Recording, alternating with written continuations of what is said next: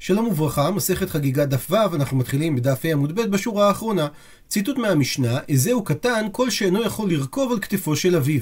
זו דעת בית שמאי, בית הלל אומרים כל שאינו יכול לאחוז בידו של אביו ולעלות מירושלים להר הבית. הוא מקשה על כך, מה תקיף לרב זעירא?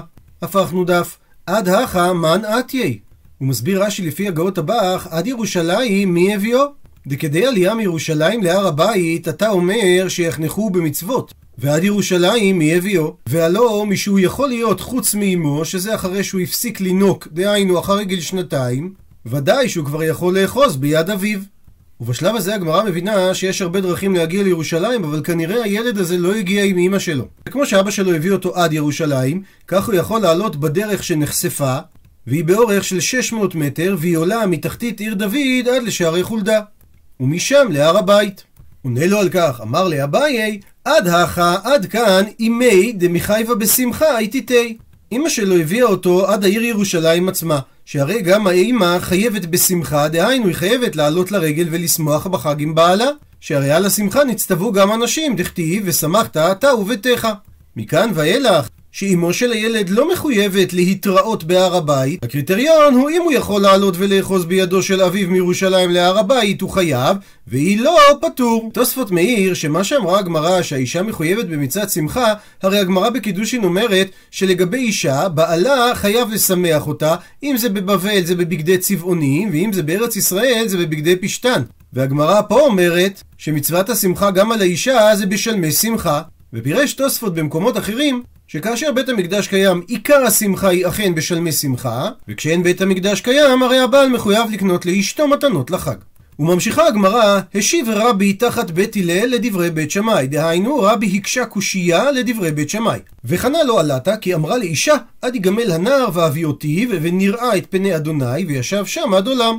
ומקשה רבי, והשמואל די יכול לרכוב על כתפו של אביו אבה. שאומנם הוא לא יכול היה לאחוז בידו ולעלות ברגליו משילה למשכן, אבל ודאי שכבר מגיל שנה בערך הוא גדול קצת, והוא יכול לרכוב על כתפו של אביו כדי לעלות משילה למשכן. אז קשה על דברי בית שמאי, למה אלקנה אבא של שמואל לא היה מחויב להביא אותו לשילה? עונה לו על כך, אמר לי אבוה, שהוא רבן שמעון בן גמליאל, אביו של רבי, ולטעמך ולשיטתך, התיק שלך, יהיה קשה לך השאלה הבאה, חנה גופה, מי לא מחייבה בשמחה?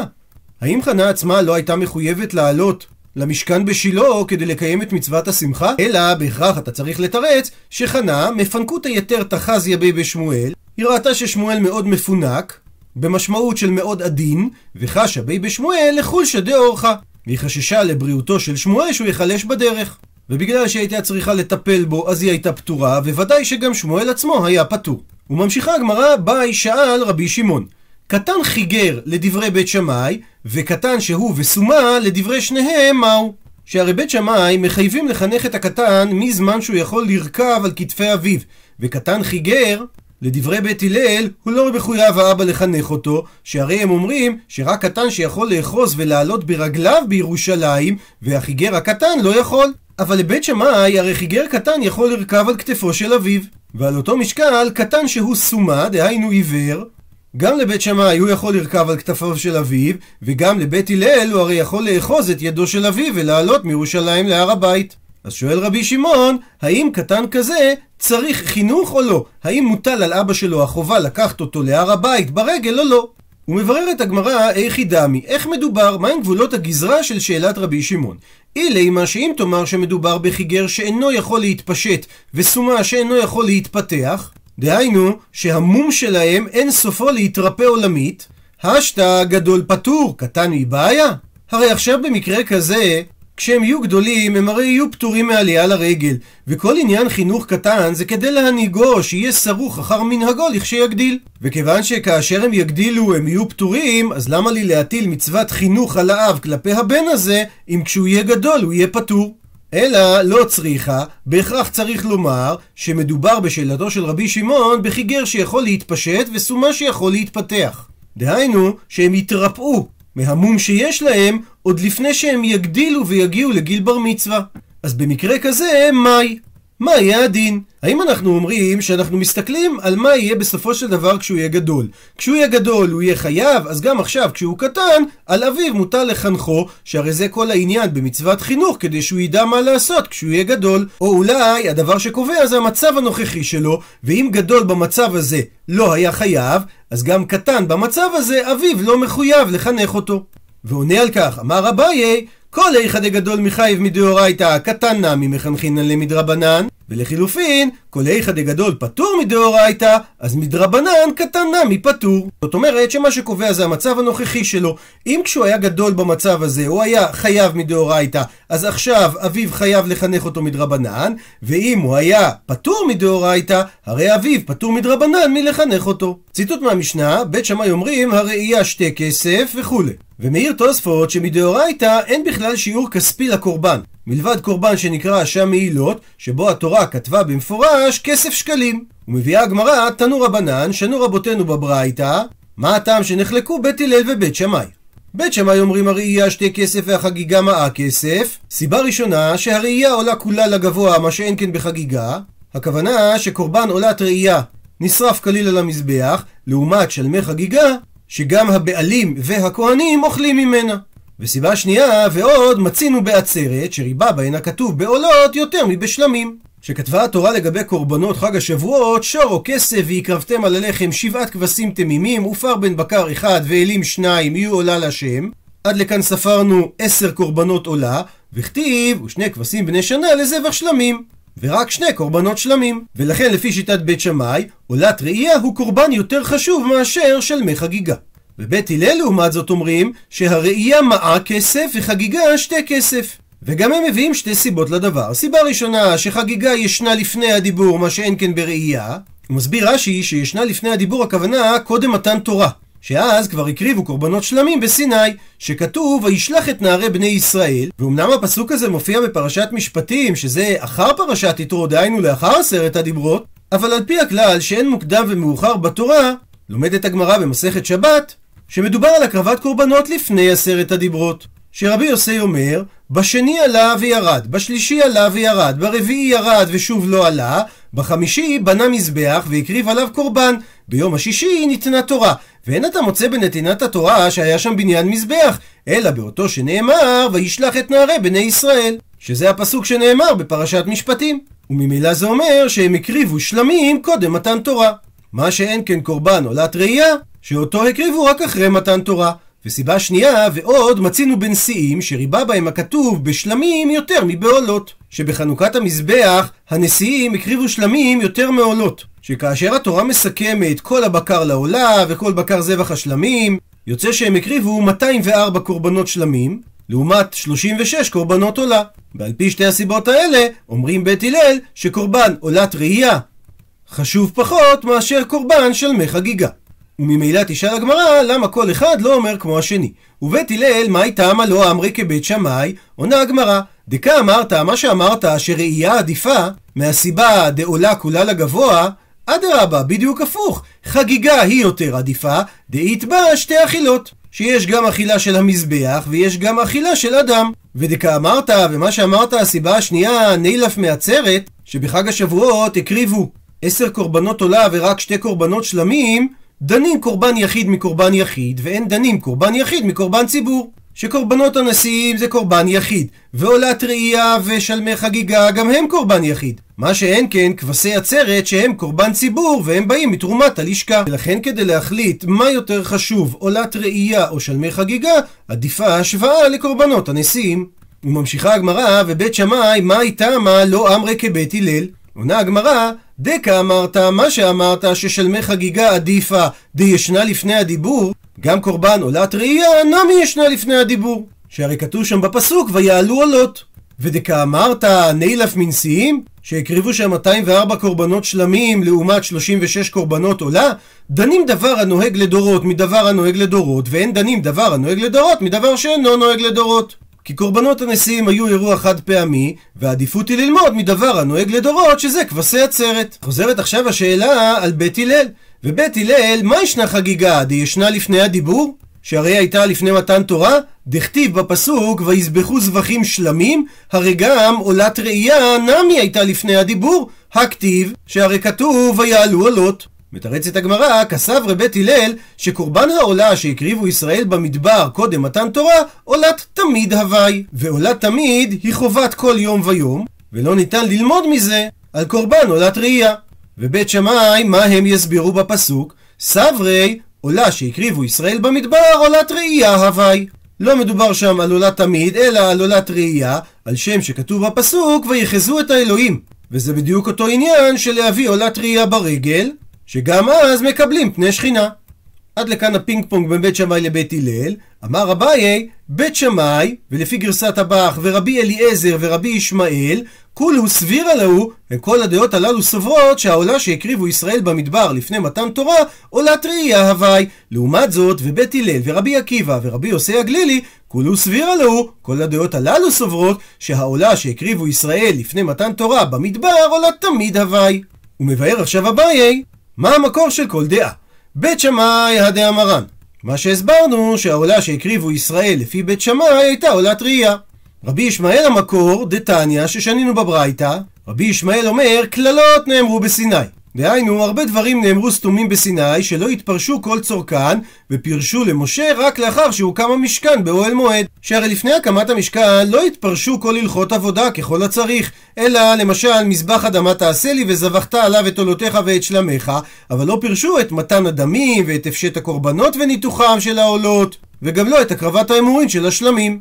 הפכנו דף. ופרטות באוהל מועד. ואת פרטי המצוות קיבל משה רק משהוקם המשכן, שאז השם דיבר איתו מעל הכפורת, שכתוב ויקרא אל משה וידבר השם אליו מאוהל מועד לאמור, ובספר תורת כהנים, שזה ספר ויקרא, התפרשו כל הלכות קורבן וכן דברים הרבה. רבי עקיבא חולק על רבי ישמעאל ואומר, קללות ופרטות נאמרו בסיני, ונשנו באוהל מועד ונשתלשו בערבות מואב. שבהר סיני נאמרו כל הדברים אפילו שהם לא נכתבו. הם נשנו פעם שנייה באוהל מועד, ונאמרו פעם שלישית מפי משה לישראל, כמו שנאמר, בעבר הירדן בארץ מואב, הואיל משה בארץ התורה. לכאן דברי הביתה, ומדייק אביי לדברי רבי ישמעאל, ויסל כדעתך, ואם היה עולה על דעתך לומר, שקורבן העולה שהקריבו ישראל במדבר, עולת תמיד הווי, זה היה קורבן עולת תמיד, הרי הדבר לא ייתכן. מי איכא מידי? האם יכול להיות דבר כזה? דמעיקרא לא באי הפשט וניתוח? שבהתחלה, אם אתה אומר שהם הקריבו את קורבן עולת התמיד, והם הרי קיבלו רק את הקללות בהר סיני, ולא את פרטי הקורבן, זה אומר שהם לא עשו הפשט אור, והם לא חתכו את האיברים, ולבסוף, כאשר הוקם המשכן והם קיבלו את פרטי הדינים, אז הם שינו את הקרבת הקורבן ובאי הפשט וניתוח, ואז הם כן התחילו להוריד את האור ולחתוך את האיברים?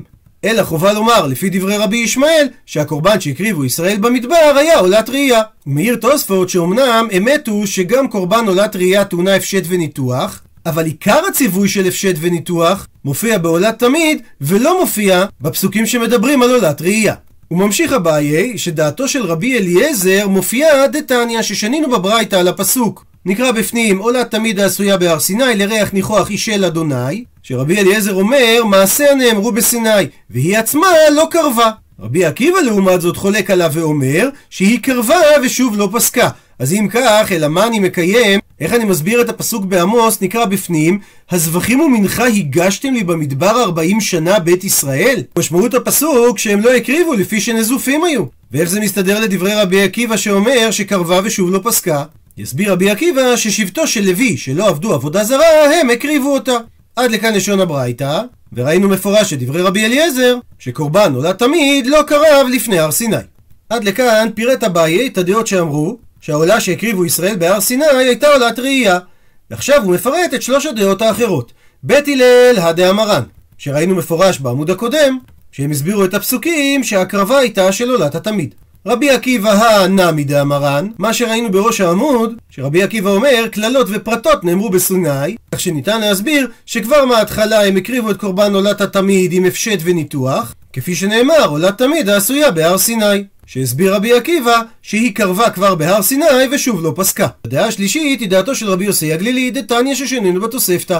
רבי יוסי הגלילי אומר, שלוש מצוות נצטוו ישראל בעלותם לרגל, להביא קורבן עולת ראייה, וגם קורבנות שלמים שהם וחגיגה ושמחה. מסביר רש"י שאם אין לו בשר שלמים של נדר ונדבה שהוא התנדב במשך כל השנה שאותם מביאים ברגל, וגם אין לו מעשר בהמה, אז במקרה כזה הוא מביא קורבן שלמים משלו או ממעות מעשר שני שלו, כדי שיהיה לו בשר לשובע, שהרי אין קיום של מצוות שמחת החג אלא בבשר. הוא מפרט רבי יוסי, יש בראייה שאין בשתיהם, ויש בחגיגה שאין בשתיהם, ויש בשמחה שאין בשתיהם. שבכל קורבן יש מעלה שאין בשתי הקורבנות האחרים, והוא מפרט.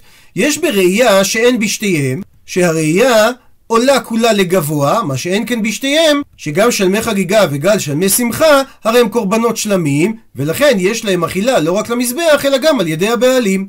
ויש בחגיגה מה שאין בשתיהם, שחגיגה ישנה לפני הדיבור, שאותם שלמים שהקריבו הבכורות, אף על פי שלא ברגל הקריבום, חגיגה הם נקראו, שהרי בקורבנות הללו נתקיים מה שנאמר להם במצרים, ויחוגו לי במדבר. ולשון ויחוגו מתייחס לקורבנות חגיגה. וזה מעלה שיש בחגיגה מה שאין בשתיהם, שלפני מתן תורה לא הקריבו לא עולת ראייה ולא שלמי שמחה. ויש בשמחה מה שאין בשתיהם, שהשמחה נוהגת באנשים ובנשים. על פי הציווי, ושמחת אתה וביתך. זה אומר גם נשים וגם גברים. מה שאין בשתיהם, שהרי נשים פטורות מקורבן עולת ראייה או מקורבן של מי חגיגה. וממילא ראינו לשיטת רבי יוסי הגלילי, שלא קרב קורבן עולת ראייה לפני מתן תורה. עד לכאן סיים אביי להוכיח את שלוש הדעות שאמרו שהקורבן שהקריבו בהר סיני היה הקורבן עולת תמיד. ומקשה הגמרא, ורבי ישמעאל, מה הייתה מה שאתה אביי כמוק מתלי כבית שמאי, העמדת אותו כשיטת בית שמאי, שהרי אם הסיבה שאי סלקא דעתך, שאם היה עולה דעתך לומר שהעולה שהקריבו ישראל במדבר עולה תמיד הווי, ועל זה שאלת מי איכא מידא דמעיקרא לא באי הפשט וניתוח, ולבסוף באי הפשט וניתוח, כי לפי רבי ישמעאל, בהר סיני קיבלו רק את הקללות ולא את הפרטות, ולא יכול להיות שאת קורבן עולה תמיד הם הקריבו בהתחלה עם דינים כאלה, ואחר כך כשהם קיבלו את פרטי הדינים באוהל מועד, הם שינו את זה והתחילו להקריב עם הפשט וניתוח. אבל והא הרי רבי יוסי הגלילי דאמר שהעולה שהקריבו ישראל במדבר עולה תמיד אבל הוא הרי מסביר שמעיקר הלא בא הפשט וניתוח ולבסוף בא הפשט וניתוח. ולא מפריע לו שדין הקורבן ישתנה מההתחלה להמשך כאשר הם קיבלו את הפרטים באוהל מועד. והמקור לכך דתניא ששנינו בתוספתא, רבי יוסי הגלילי אומר, העולה שהקריבו ישראל במדבר אינה טעונה הפשט וניתוח, והסיבה לפי שאין הפשט וניתוח אלא מאוהל מועד ואילך. אז למה אתה אביי מכריח שרבי ישמעאל אומר כבית שמאי, ואתה לא אומר שרבי ישמעאל הוא כמו רבי יוסי הגלילי? ואכן מקבלת הגמרא את השאלה ואומרת, סמי מכאן רבי ישמעאל.